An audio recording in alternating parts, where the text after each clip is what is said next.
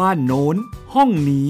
หรืออาคารไหนๆก็อยู่สบายและปลอดภัยได้กับรายการครบเครื่องเรื่องบ้านโดยชนาทิพย์ไพรพงศ์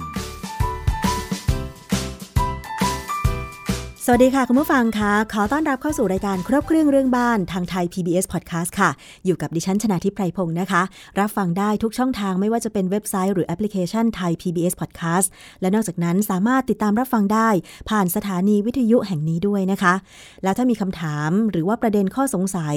ที่จะสอบถามกับวิทยากรประจำรายการหลายๆท่านนะคะก็สามารถที่จะไปกดถูกใจนะคะที่ เฟซบุ๊ก ดอท คอม สแลช ไทย พี บี เอส พอดแคสต์ ได้นะคะเอาละค่ะคุณผู้ฟังคะวันนี้เราจะมาพูดคุยประเด็นปัญหาที่เวลาเราจะไปจ้างช่างมาซ่อมแซมมาปรับปรุงมาก่อสร้างบ้านเนี่ยหลายท่านนะคะอาจจะต้องหาคำปรึกษาเพื่อที่จะหาผู้รับเหมาผู้ก่อสร้างบ้านที่ซื่อสัตย์คิดราคายุติธรรมสร้างบ้านของเราจนเสร็จเรียบร้อยสมบูรณ์นะคะแต่ว่าหลายๆกรณีที่เกิดขึ้นค่ะไม่ว่าจะเป็นตามข่าวก็ดีหรือว่าเรื่องของคนใกล้ตัวที่ดิฉันเคยรับฟังมาเนี่ยนะคะมันก็มีปัญหาบ้างเกี่ยวกับเรื่องของผู้ที่เราจ้างมาซ่อมแซมปรับปรุงบ้านหรือตกแต่งบ้านเนี่ยทิ้งงานก่อสร้างก็ไม่แล้วเสร็จนะคะวันนี้ค่ะจะยกตัวอย่างกรณีหนึ่งที่มีปัญหาก็คือไปซื้อคอนโดมิเนียมค่ะ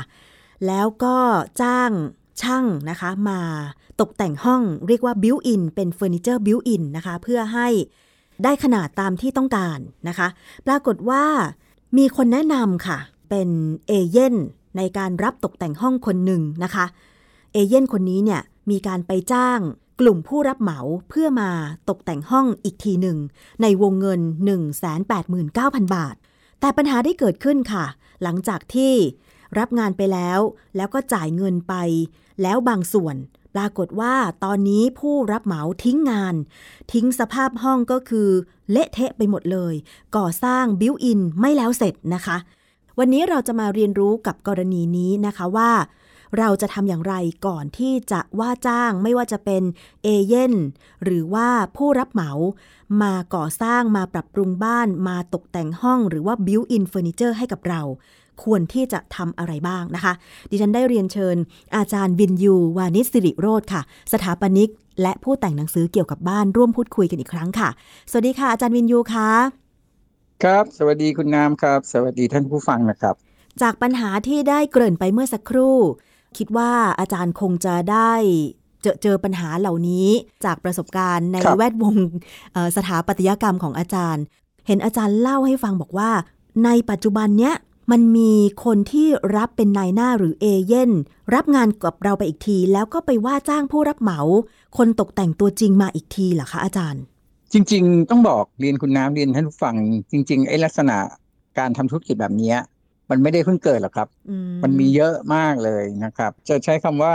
เหมือนตัวแทนหรือเป็นแค่เอเจนต์บางคนเนี่ยไม่รู้เรื่องงานก่อสร้างด้วยซ้ำเพียงแต่ว่าเหมือนกับมีคอนเนคชันหรือมีเส้นสายหรือมีคนรู้จักเยอะแล้วก็ไปประกาศตัวว่าตัวเป็นผู้รับเหมานะครับเคยเจอกระทั่งผู้รับเหมาบางคนที่อ่านแบบไม่เป็นด้วยซ้ำเหรอคะนะครับแล้วก็คือเป็นคือต้องเรียนอย่างนี้ครับมันมันจะเกิดขึ้นทุกยุคแหละมันจะมีคนที่มีรายได้เหลือทำธุรกิจมาเสร็จแล้วก็จะไปฝากแบงก์ก็รู้สึกว่าดอกเบี้ยมันต่ำเขาก็ต้องเอาเงินเนี้ยไปทำธุรกิจอะไรสักอย่างหนึ่งเพื่อให้เงินมันงอกเงยเอ่อในยุคที่ผมจบใหม่ๆเนี้ยปรากฏว่าธุรกิจที่ทำเงินดีมากคือรับเหมาก่อสร้างค่ะหลายคนไปรับเหมาโดยที่ตัวเองไม่รู้เรื่องเลยเพียงแต่ว่าจะมีคอนเนคชั่นรู้จักคนใหญ่คนโตหรือรู้จักคนเยอะก็จะไปประกาศตัวว่าตัวเองเป็นผู้รับเหมาผมเคยเจอประเภทมาทำรับเหมาแล้วเราคุยกับเขาเนี่ยเราเปิดแบบให้เขาดูเนี่ยเขาไม่รู้เรื่องอ่ะแล้วว่าบอกเฮ้ยแล้วคุณเป็นผู้รับเหมาได้ได้ยังไงเพียงแต่ว่าเขาก็เลยเหมือนกับมีเพื่อนของเพื่อนอีกทีอะไรเงี้ยเป็นคนรับเหมาแล้วก็เป็นพวกนายช่างอะไรพวกเนี้ยดังนั้นไอ้เรื่องการทำธุรกิจแบบนี้มันเกิดขึ้นมา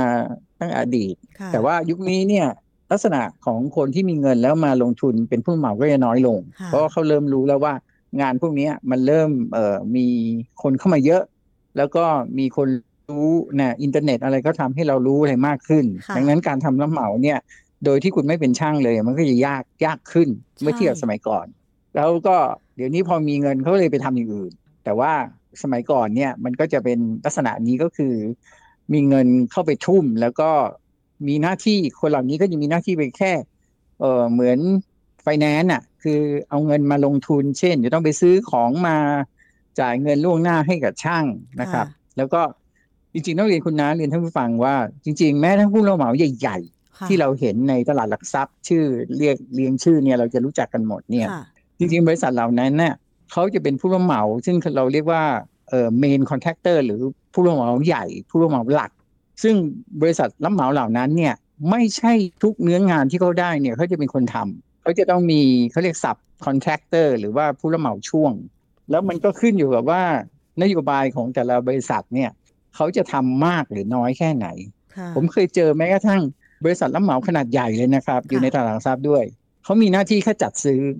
คือจัดซื้อจัดซื้อจัดซื้อแผนกจัดซื้อเขาใหญ่มากจะมีออฟฟิศอยู่แล้วก็มีคนเป็นลอยๆแล้วก็อาจจะทำแค่จัดซื้อคือทั้งจัดซื้อเรื่องคนจัดซื้อเรื่องของวัสดุทำสัญญามีคอนเนคชั่นไปจัด ก, การเรื่องเอกสารแต่งานรับเหมาหรือว่าก่อสร้างทั้งหมดเนี่ยเขาใช้สับหมดเลยครับสับคอนเนคเตอร์หมดเลยเกือบ ร้อยเปอร์เซ็นต์ เครื่องจักรก็เช่าเอาอะไรอย่างเงี้ยไม่มีเครื่องจักรอยู่ในอยู่ในบริษัทด้วยซ้ำอะไรอย่างเงี้ยมันมันจะมีลักษณะของการทำธุรกิจพวกนี้เป็นลักษณะนี้นะครับเพราะว่าเขาลดความเสี่ยงเขาสามารถที่จะขยายงานสมมติว่าปีนี้เขารับพันล้านถูกไหมฮะเพราะปีหน้าปรากฏว่าตลาดใหญ่ขึ้นเป็น สองพัน ล้านเนี่ยแทนที่เขาจะต้องไปซื้อเครื่องจักรเพิ่มหรือเขาต้องเอาคนงานเข้ามาอยู่ภายใต้เขาเขาก็ใช้วิธีอาจจะเพิ่มฝ่ายจัดซื้อเข้ามาหน่อยนึงคือทำงานจัดซื้อมากขึ้นแล้วก็ไปหาผู้รับเหมาช่วงให้มากขึ้นนะครับอันนี้ต้องเรียนอย่างนี้ครับว่านี่เป็นวงจรธุรกิจของประเทศเรามันเป็นอย่างนี้มานานแล้วนะคะอาจารย์ใช่ไหมคะเป็นอย่างนี้มานานมากแล้วครับซึ่งมันจะแตกต่างกับผู้รับเหมาญี่ปุ่นนะครับซึ่งเนื้องานเกือบ ร้อยเปอร์เซ็นต์ ผู้รับเหมาญี่ปุ่นเขาเป็นคนรับทำหมดแล้วสามารถคอนโทรลควบคุมคุณภาพหรืออะไรก็แล้วแต่นะครับดังนั้นลักษณะเฉพาะของผู้รับเหมาไทยกับลักษณะเฉพาะของผู้รับเหมาต่างชาติจะค่อนข้างแตกต่างกันนะครับข้อดีก็คือลดความเสี่ยงในการลงทุนแล้วก็ขยายงานได้มากใช่ไหมคะใช่ขยายงานเท่าไหร่ก็ได้เพราะว่ามันก็หาศัพท์เพิ่มหาศัพท์เพิ่มตลอดเวลาแล้วก็มีความยืดหยุ่นพอไม่มีงานพอไม่มีงานเขาก็ไม่ต้องจ่ายตังค์จ้างศัพท์น้อยลง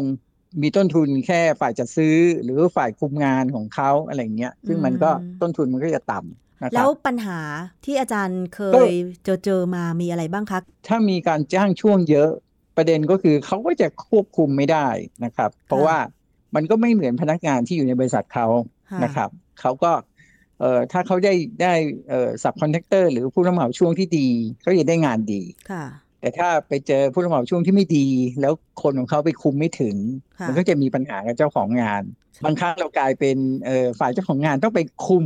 ผู้รับเหมาช่วงให้เขาอะไรอย่างเงี้ยซึ่งมันแบบมันประหลาดไงคือคุณคุณต้องรับผิดชอบในงานของคุณเนี่ยมันก็จะเป็นอาการประมาณนี้นะครับก็คือเราจ้างเอเจนต์ใช่ไหมฮะจริงๆเอเจนต์หน้าที่มันไม่ใช่หน้าที่มาเก็บตังค์เราอย่างเดียวเขาจะต้องควบคุมคุณภาพของผู้รับเหมาช่วงของเขาด้วยผมอาจจะโชคดีก็ได้คือผมมีทำเรื่องเอ่อตกแต่งภายในกับบ้านตัวเองบ้านบ้านคนรู้จักอะไรเงี้ยผมเพิ่นได้ได้ผู้รับเหมาหรือว่าคนตอนนั้นผมเพิ่นไม่ได้ใช้ผู้รับเหมาผมใช้อย่างซื้อของอย่างรูปที่คุณน้ำส่งมาเนี่ยมันคือเคาน์เตอร์ครัวใช่ค่ะผมใช้วิธีไปซื้อจากร้านที่เขาทำเคาน์เตอร์ครัวโดยเฉพาะเราไม่ได้สั่งบิวอินน่ะนะครับกึ่งๆบิวอินแต่ว่าเขาเป็นโรงงานเขาก็ขายเคาน์เตอร์แต่พร้อมติดตั้งมันก็มีลักษณะซึ่ง เ, เราจ่ายมัดจำไป ห้าสิบเปอร์เซ็นต์ ใช่ไหมฮะพอของมันลงติดตั้งเสร็จแล้วก็จ่ายร้อยมันก็เสี่ยงเหมือนกันเพราะว่าถ้าเกิดเราจ่ายตั้งครึ่งหนึ่งแล้วเขาไม่มาเลยมันก็มีปัญหาใช่ค่ะแต่ประเด็นก็คือสมัยก่อนเราก็จะไปไปที่โรงงานเขาหรือว่าไปที่โชว์รูมเขาว่าเขามีตัวมีตนหรือเปล่าค่ะแต่พอยุคนี้ทุกอย่างมันผ่านอินเทอร์เน็ตหมดใช่ไหมครับใช่หลายแห่งเราก็อืมเราก็ไม่รู้ว่าจริงๆเขามีโรงงานจริงหรือเปล่าใช่ค่ะหรือว่าพอเราสั่งปุ๊บเขาก็ไปจ้างสับอีกทีหรือว่าไปให้โรงงานผลิตให้เขาอีกทีมันก็มีคาแรคเตอร์หรือว่ามีลักษณะเฉพาะแบบนี้ค่ะซึ่งจริงแล้วมันเกิดขึ้นไม่เฉพาะเฉพาะผู้รับเหมาครับอย่างผมไปซื้อม่านเนี่ยก็ปรากฏว่าคนที่ติดตั้งม่านเนี่ยเขาก็ทำหน้าที่คล้ายๆเอเจนต์ก็คือเป็นไปหาร้านผ้านะครับไปหาร้านตัดเย็บเย็บผ้าแล้วก็ไปหาช่างติดตั้งม่านสามเจ้าอยู่ใต้เขาแต่เพิ่นเขาทำหน้าที่เป็นเหมือนผู้ควบคุมอ่ะนะครับแล้วก็จ่ายเงินเขาแล้วก็ มีอะไรเราก็ว่าเขานะครับอย่างเช่นเออเขาทำมูลลี่มาเนี่ยสีผิดกับที่เราเลือกเขาติดตั้งเสร็จบอกเฮ้ยไม่ใช่สีนี้นี่เขาก็มีหน้าที่บี้กับซับคอนแทคเตอร์เขาว่าส่งมูลลี่มาผิดอ่าเขาก็ไปจัดการจนกระทั่งได้สีได้สีถูกต้องแล้วก็จ่ายเงินส่วนที่เหลือเขาทำงานแทนเรา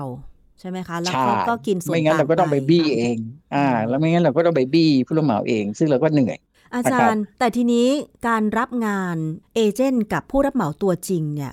มันมีข้อสังเกตอะไรไหมเพราะบางทีตอนนี้เนี่ยเวลาจ้างทำของอะไรก็ตามหรือซื้อของเนี่ยส่วนมากคนก็จะเซิร์ชอินเทอร์เน็ต Facebook บ้าง ไอ จี บ้างตอนนี้ก็มีประเภทงานแบบนี้เยอะตกแต่ง built in furniture ดิฉันเห็นเยอะมากเลยอาจารย์แม้แต่เฟอร์นิเจอร์เครื่องครัวนะคะขายใน Facebook ก็เต็มเลยอย่างรุ่นน้องที่มีปัญหาเนี่ยบอกว่ามีคนรู้จักแนะนำเอเจนต์รับ built in furniture มาด้วยความที่เห็นว่าคนรู้จักแล้วเป็นผู้อาวุโสด้วยแนะนำมาก็เลยไว้ใจแล้วมีการจ่ายเงินงวดแรกให้กับผู้รับเหมาไปเพราะว่าเขาจะต้องขอเบิกเงินเพื่อไปซื้อวัสดุก่อสร้างค่ะ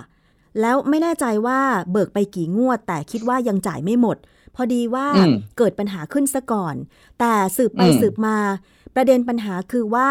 เอเจนต์รับบิลอินคนนี้ไม่เอาเงินไปจ่ายผู้รับเหมาที่ตัวเองจ้างช่วงมาผู้รับเหมาก็เลยทิ้งงานไปอาจารย์ตรงนี้เขาบอกว่ามีสัญญาด้วยอาจารย์ให้คำแนะนำหน่อยถ้าจะจ้างแบบเอเจนต์หรือว่าผู้รับเหมาตัวจริงเราจะมีข้อสังเกตยังไงถ้าสมมุติว่าดิฉันเนี่ยจะจ้าง built in furniture ตอนนี้ก็มีความคิดเหมือนกันนะอาจารย์จะทำ built in ตู้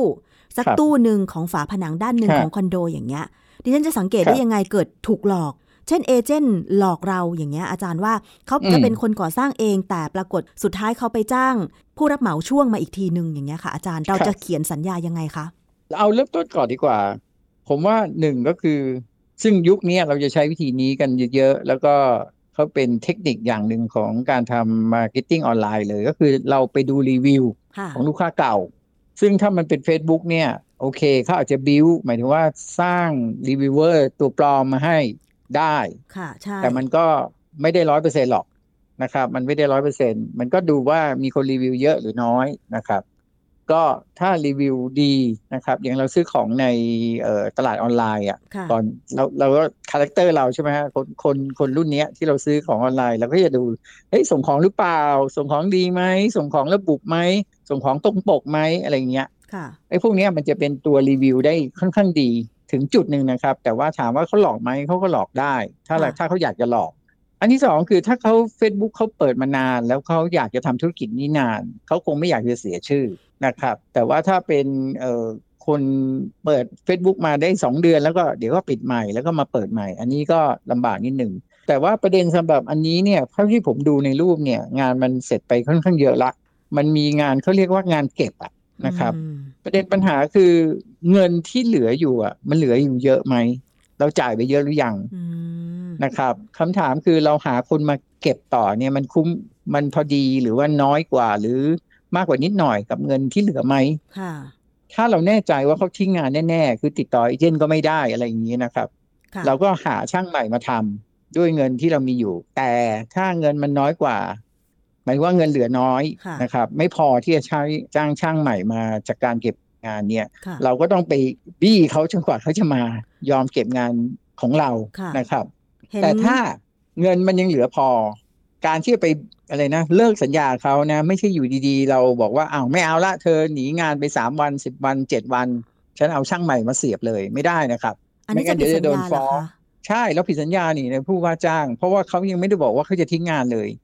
อาการนั้นทิ้งงานหรือเปล่ามันก็ตรวจสอบยากค่ะดังนั้นสิ่งที่เอ่อเจ้าของงานเอาเอาเอากรณีแรกก่อนว่าเงินเราเหลือพอที่เราจะใช้คนอื่นมาเก็บงานของเรานะครับสมน้ำสมเนื้อจะต้องเพิ่มเงินนิดหน่อยอะไรอย่างนี้แล้วเราไม่อยากปวดหัวเอางี้แล้วกันเราต้องเลิกสัญญาเขาให้ได้ก่อนเลิกยังไงคะสิ่งแรกที่ต้องทำเลิกเป็นหนังสือหรือว่าเลิกด้วยปากเปล่าได้ต้องเขียนเป็นหลักฐานเป็นเอกสารหรือเป็นลายหรืออะไรก็แล้วแต่ที่แคปหน้าจอแล้วเก็บไว้ได้ก็คือบอกว่าให้เวลาเธอเจ็ดวันถ้าเธอไม่มีช่างมาไม่โผล่มาไม่โผล่หน้ามาให้ฉันเห็นภายในเจ็ดวันสามวันนะแล้วแต่ที่เรากำหนดเป็นวันที่ไปส่งไปนะครับถ้าโทรศัพท์จริงๆคุณไลน์มันดีกว่าโทรศัพท์อยู่แล้วไลน์อย่างน้อยเราเก็บหลักฐานได้ ถ้าภายในเจ็ดวันเธอไม่มานี่เราถือว่าจบกันนะจะมาฟ้องร้องอะไรไม่ได้แล้วฉันจะฟ้องเธอด้วยว่าเธอทิ้งงานคือต้องขู่กลับไปอ่ะนะครับแล้วถ้าสามวันเจ็ดวันที่เรากำหนดไว้เขาไม่มาเราค่อยเอาช่างใหม่มาทำแต่ถ้าเงินที่เหลือไม่พอ ผมว่าเราก็ต้อง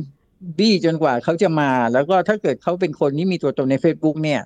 ผมว่าคนเรากลัวเรื่องนี้กว่านะครับเพราะว่ามันจะทำให้เขาทำธุรกิจต่อไม่ได้ถ้าเขายังอยากจะทำธุรกิจด้านนี้อยู่นะครับแล้วก็อาจจะต้องกลับไปหาผู้แนะนำว่ามีทางช่วยเราไหมโอเคคนแนะนำก็อาจจะบอกว่าฉันไม่ได้เนื้อไม่ได้กินมันลองนั่งกระดูกมาแขวนคอนะครับต้องใช้สำนวนไทยกล่าวนิดนึงเอ่อเรียกว่าหาทุกวิธีทางในการติดต่อเพื่อเอาเขากลับมาแก้ไขงานที่มันไม่เสร็จให้ได้นะครับถ้าเงินมันไม่พอนะครับแล้วส่วนใหญ่ที่ผมเจอแล้วก็เป็นปัญหากับเจ้าของบ้านแล้วก็เจ้าของบ้านลันทดนะครับก็คือจ่ายเงินไปหมดแล้วแหละน่ากลัวมากน่ากลัวมากอันนี้เกิดขึ้นหลายกรณีมากที่มาปรึกษานะครับแล้วก็มีบริษัทอันนั้นเป็นบ้านแบบสิบล้านน่ะโอ้เขาจ่ายเงินไปหมดแล้วอ่ะแล้วก็ขึ้นแค่โครงสร้างมุงหลังคาเสร็จอ่ะผมบอกเฮ้ยคุณจ่ายไปหมดได้ไงอ่ะค่ะแล้วก็ฟ้องร้องกันโอ้โหอุตลุดไอ้นั่นก็อ้างนู่นอ้างนี่บริษัทรับสร้างบ้านใหญ่มากนะครับค่ะคุณกำลังฟังรายการครบเครื่องเรื่องบ้านทางวิทยุไทย พี บี เอส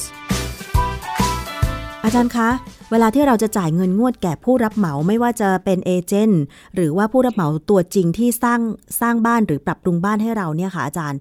เราควรจะแบ่งเงินงวดยังไงคะงวดแรกกี่เปอร์เซ็นต์งวดสองงวดสามกี่เปอร์เซ็นต์คะอาจารย์เงินที่ไปต้องกระทบหมายถึงว่าคำว่ากระทบเป็นภาษาบัญชีกระทบกับงานที่ทำก็คือประเมินด้วยตาก็ได้แล้วจริงๆคุณจะให้น้อยกว่าอันนี้เพลินเอาเปรียบผู้รับเหมานิดนึง แต่ว่าก็มันจะมีที่ผมเคยเจอเคสกรณีนะครับก็มีทั้งเจ้าของบ้านโกงผู้รับเหมาก็มีผู้รับเหมาโกงเจ้าของบ้านก็มีพอๆกันนะฮะห้าสิบ ห้าสิบดังนั้นเราอาจจะเห็นใจเจ้าของบ้านบ้างนะครับแต่พอบางครั้งเราฟังความข้างเดียวเราก็เจอหลายครั้งทีเดียวที่เจ้าของบ้านโกงผู้รับเหมาอ่ะก็มีครับก็มีการอดครวญอะไรเพียงแต่ว่าสาเหตุที่เรามักจะเข้าข้างเข้าข้างเจ้าของบ้านเพราะว่างานรับเหมาเนี่ยถ้าบริหารดีๆแล้วก็ไม่ได้คิดเขาเรียกมั่วมั่วราคาเพื่อฟันงานกำไรผู้รับเหมาดีมากนะครับกำไรผู้รับเหมาดีมากถ้าทำงานเป็นนะครับแล้วไม่ได้เงินช็อตเพราะว่าหลายๆอย่างเนี่ยแม้ทั้งตอนที่เราคิดราคาอย่างสมมติว่าเราคิดค่าปูนสมมติว่าผมจำตัวเลขไม่ได้นะครับเพลินไม่ได้อยู่วงการผู้รับเหมาแต่เท่าที่เคยคุยกับผู้รับเหมาเนี่ยเขาบอกว่าการที่จะกำไรหรือขาดทุนผู้รับเหมาเนี่ยมีอย่างเดียวคือถ้าไม่เจอเจ้าของแบบเขี้ยวสุดๆนะจุกจิกเหลือเกินแก้แบบแบบไม่ไม่ฟังความจริงอ่ะฉาบปูนไม่เรียบก็จะทุบทิ้งใหม่อะไรอย่างเงี้ยนะฮะเพราะกำไรตัวเลขเยอะมากครึ่งๆนะครับอาจารย์ไม่ถึงไม่ถึงไม่ถึงอันนั้นเยอะไปสี่สิบหกสิบเออไม่ถึงไม่ถึงไม่ถึงก็เยอะอ่ะเยอะเยอะกว่าฝากแบงค์เยอะอ่ะนะครับสามสิบ เจ็ดสิบอะไรทำนองนั้นนะครับก็ก็เคยคุยกับคนในรู้จักคนนึงเขาบอกว่าเนี่ยเขาทำอะไรก็ไม่รู้อ่ะพอมารับเหมาบอกเฮ้ยทำไมมันกำไรเยอะอย่างนี้แต่เพลินเขาบอกว่าเหนื่อยมากเขาก็เลยเลิกไปแต่มันเหนื่อยจริงๆเพราะว่าต้องดิวเหมือนเหมือนเอ่อแมเนจทุกอย่างบริหารทุกอย่างอ่ะทั้งซื้อของคนอะไรอย่างเงี้ยแล้วก็เรื่องปวดหัวประเภทเนี้ยบางครั้งเอเจนต์ก็อาจจะจ่ายเงินผู้รับเหมานะครับผู้รับเหมาอาจจะหนีไปโดยเราก็ไม่รู้นะครับเราฟังความคาดเดียวตลอดอย่างผู้รับเหมารายนี้ที่หนีไปก็อาจจะคุยกับเอเจนต์ไม่รู้เรื่องคุยกันนึกว่างานไม่เยอะเท่านี้อะไรอย่างเงี้ยมันมันมีสารพัดนะครับเราเราไม่สามารถตีโจทย์ว่าใครผิดกรณีพวกนี้นะครับเพราะว่ามันมีความซับซ้อนเจ้าของบ้านอาจจะตกลงกับเอเจนต์ว่างวดแรกจ่าย สามสิบเปอร์เซ็นต์แต่ผู้รับเหมากะว่าจะได้เงินสัก ห้าสิบเปอร์เซ็นต์ อย่างนี้ใช่ไหมอาจารย์มันก็เลยไม่ลงตัวแล้วทีนี้เราจะทำสัญญายังไงอ่ะอาจารย์สัญญามันเป็นแค่กระดาษครับจริงๆสัญญามันเป็นแค่กระดาษแล้วมันใช้เฉพาะเมื่อเราฟ้องร้องทางศาลซึ่งมันไม่สนุกหรอกครับถ้าอย่างนั้นมันใช้เวลาเยอะหมายความว่าเราก็ต้องดีกว่าไม่มีดีกว่าไม่มีทั้งผู้รับเหมาทั้งเอเจนต์พร้อมๆกันอย่างนี้ดีไหมอาจารย์เออผมว่าต้องดูผลงานในอดีตแล้วก็เขาคุยจะทำธุรกิจด้านนี้ค่อนข้างนานแล้วเขาไม่อยู่ดีๆก็เลิกอ่ะอ๋อเออไม่ใช่อยู่ดีๆเพิ่งทำเมื่อวานอะไรอย่างเงี้ยอย่างเงี้ยน่ากลัว นะครับอย่างเงี้ยน่ากลัวแล้วก็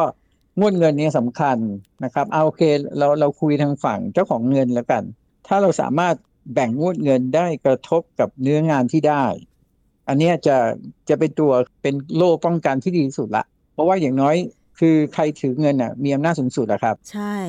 อย่างอาจารย์กรณี built-in furniture อย่างเงี้ยวงเงิน หนึ่งแสนแปดหมื่น บาทเงินมันไปแล้วมันไม่กลับมาแล้วครับเมื่อไหร่ที่คุณจ่ายออกไปเนี่ยอย่าหวังว่าคุณจะได้เงินนั้นคืนะนะครับดังนั้นผมบอกเสมอสำหรับคนที่จะจ้างผู้รับเหมาคือกำเงินแน่นๆกำเงินแน่นๆครับถ้าเมื่อไหร่ที่คุณไม่ได้จ่ายเงินออกไปอำนาจอยู่ที่คุณถ้ากรณี built-in อย่างเงี้ยค่ะอาจารย์ควรจะแบ่งจ่ายยังไงเช่นผู้รับเหมามาขอเบิกว่า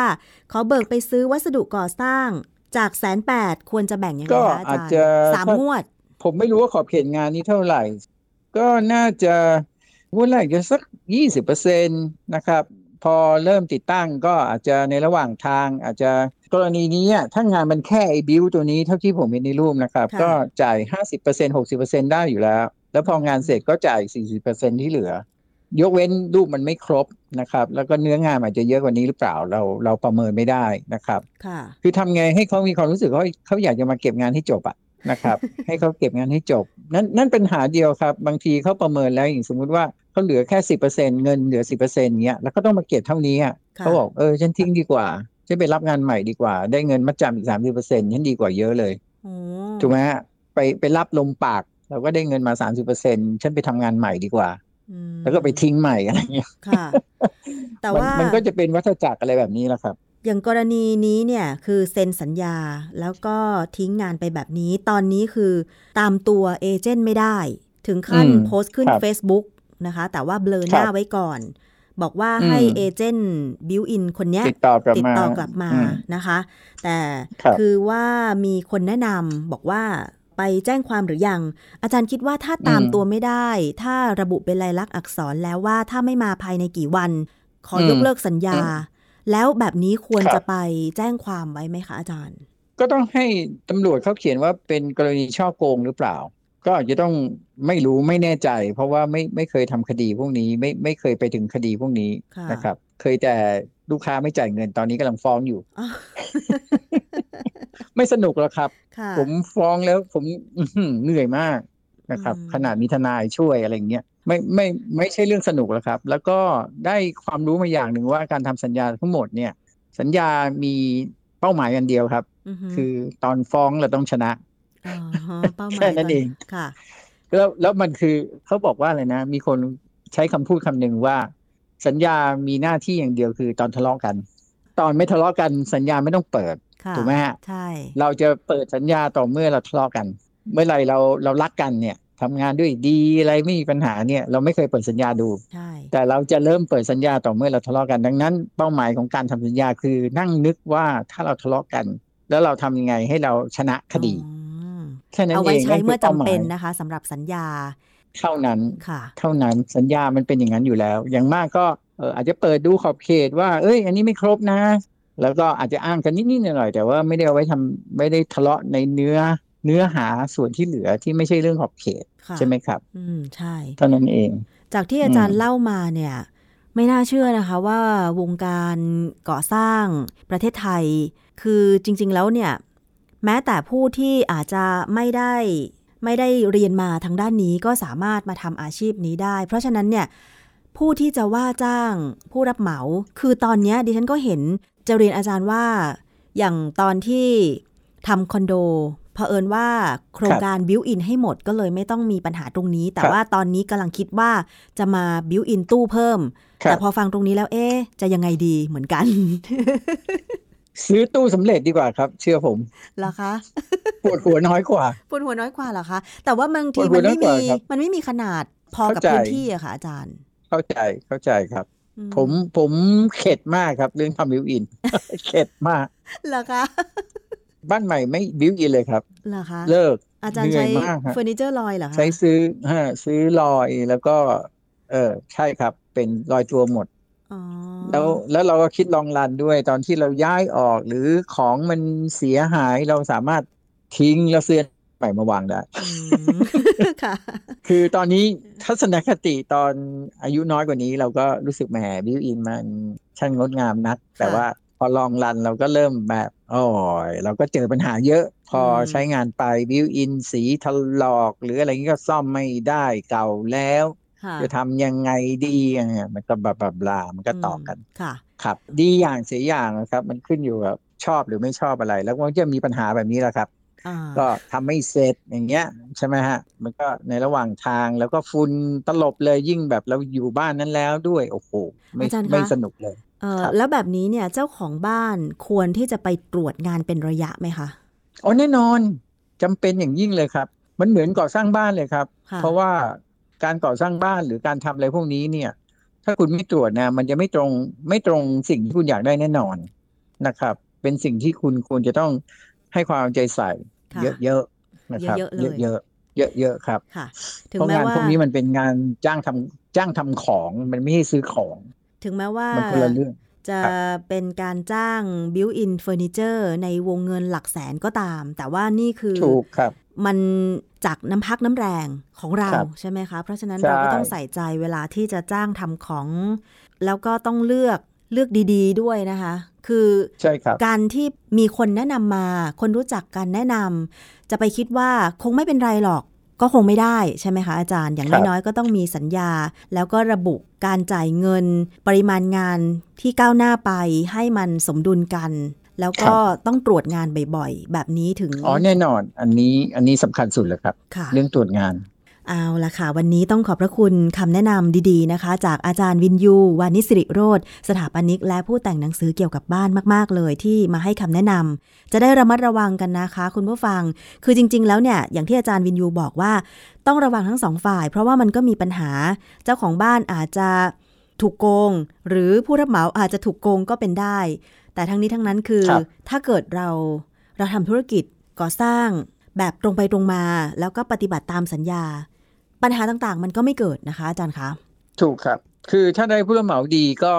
ดีดีเลยอะครับเอางี้แล้วกันแต่ว่าก็หายากนิดนึงหายากนิดนึงครับ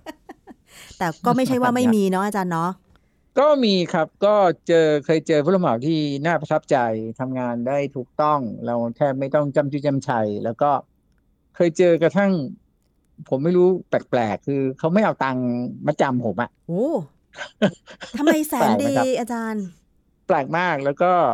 ต้องต้องโทรไปทวงว่าเอางวดงวดที่หนึ่งจะเอาเมื่อไหร่หรืองวดที่หนึ่งเป็นเงินเท่าไหร่อะไรเงี้ยจะโอนให้อะไรเงี้ยต้องมีคนไปตามอ่ะดีมากค่ะอาจารย์ก็มีช่างแบบนี้เหมือนกันนะครับมันมันมันแล้วคนมันหลากหลายนะครับคนมันหลากหลายวันนี้ขอบพระคุณอาจารย์วินยูนะคะครับผมยินดีครับค่ะขอบคุณค่ะสวัสดีค่ะครับสวัสดีครับและนี่ก็คือทั้งหมดของรายการครบเครื่องเรื่องบ้านนะคะติดตามรับฟังกันได้ทางไทย พี บี เอส Podcast วันนี้หมดเวลาลงแล้วค่ะดิฉันชนาธิปไพรพงศ์ต้องลาไปก่อนสวัสดีค่ะติดตามรายการได้ที่ ดับเบิลยู ดับเบิลยู ดับเบิลยู ดอท ไทย พี บี เอส พอดแคสต์ ดอท คอม แอปพลิเคชัน Thai พี บี เอส Podcast หรือฟังผ่านแอปพลิเคชัน Podcast ของ iOS Google Podcast Android Podbean SoundCloud และ Spotifyติดตามความเคลื่อนไหวของรายการและแสดงความคิดเห็นโดยกดถูกใจที่ เฟซบุ๊ก ดอท คอม สแลช ไทย พี บี เอส พอดแคสต์